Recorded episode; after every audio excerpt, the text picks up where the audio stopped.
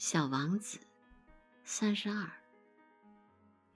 小王子坐在一块石头上，抬眼望着天空，说道：“我琢磨，这些星星闪闪发光，是否为了让每个人将来有一天终都能重新找到自己的星球？看，我那颗行星。”它恰好就在我们头顶上，可是它离我们好远哦。它很美，蛇说：“你到这里来干什么？”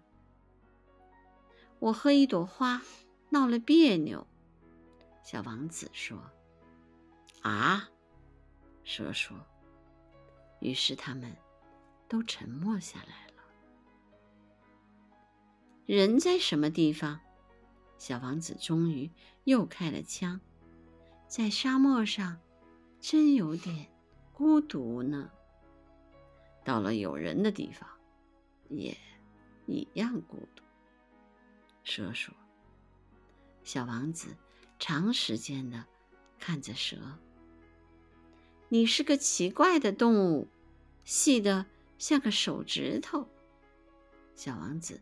终于说道：“但我比一个国王的手指更有威力。”蛇说道。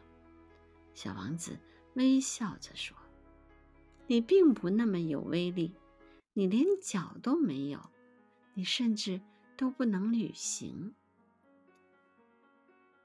我可以把你带到很远的地方去，比一只船能去的地方。”还要远，蛇说道。蛇就盘结在小王子的脚腕子上，像一个金镯子。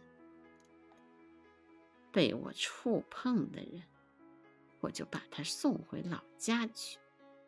蛇还说：“可你是纯洁的，而且是从另一个星球上来的。”小王子。什么也没有回答。在这个花岗岩的地球上，你那么弱小，我很可怜你。如果你非常怀念你的星球，那时我可以帮助你。我可以。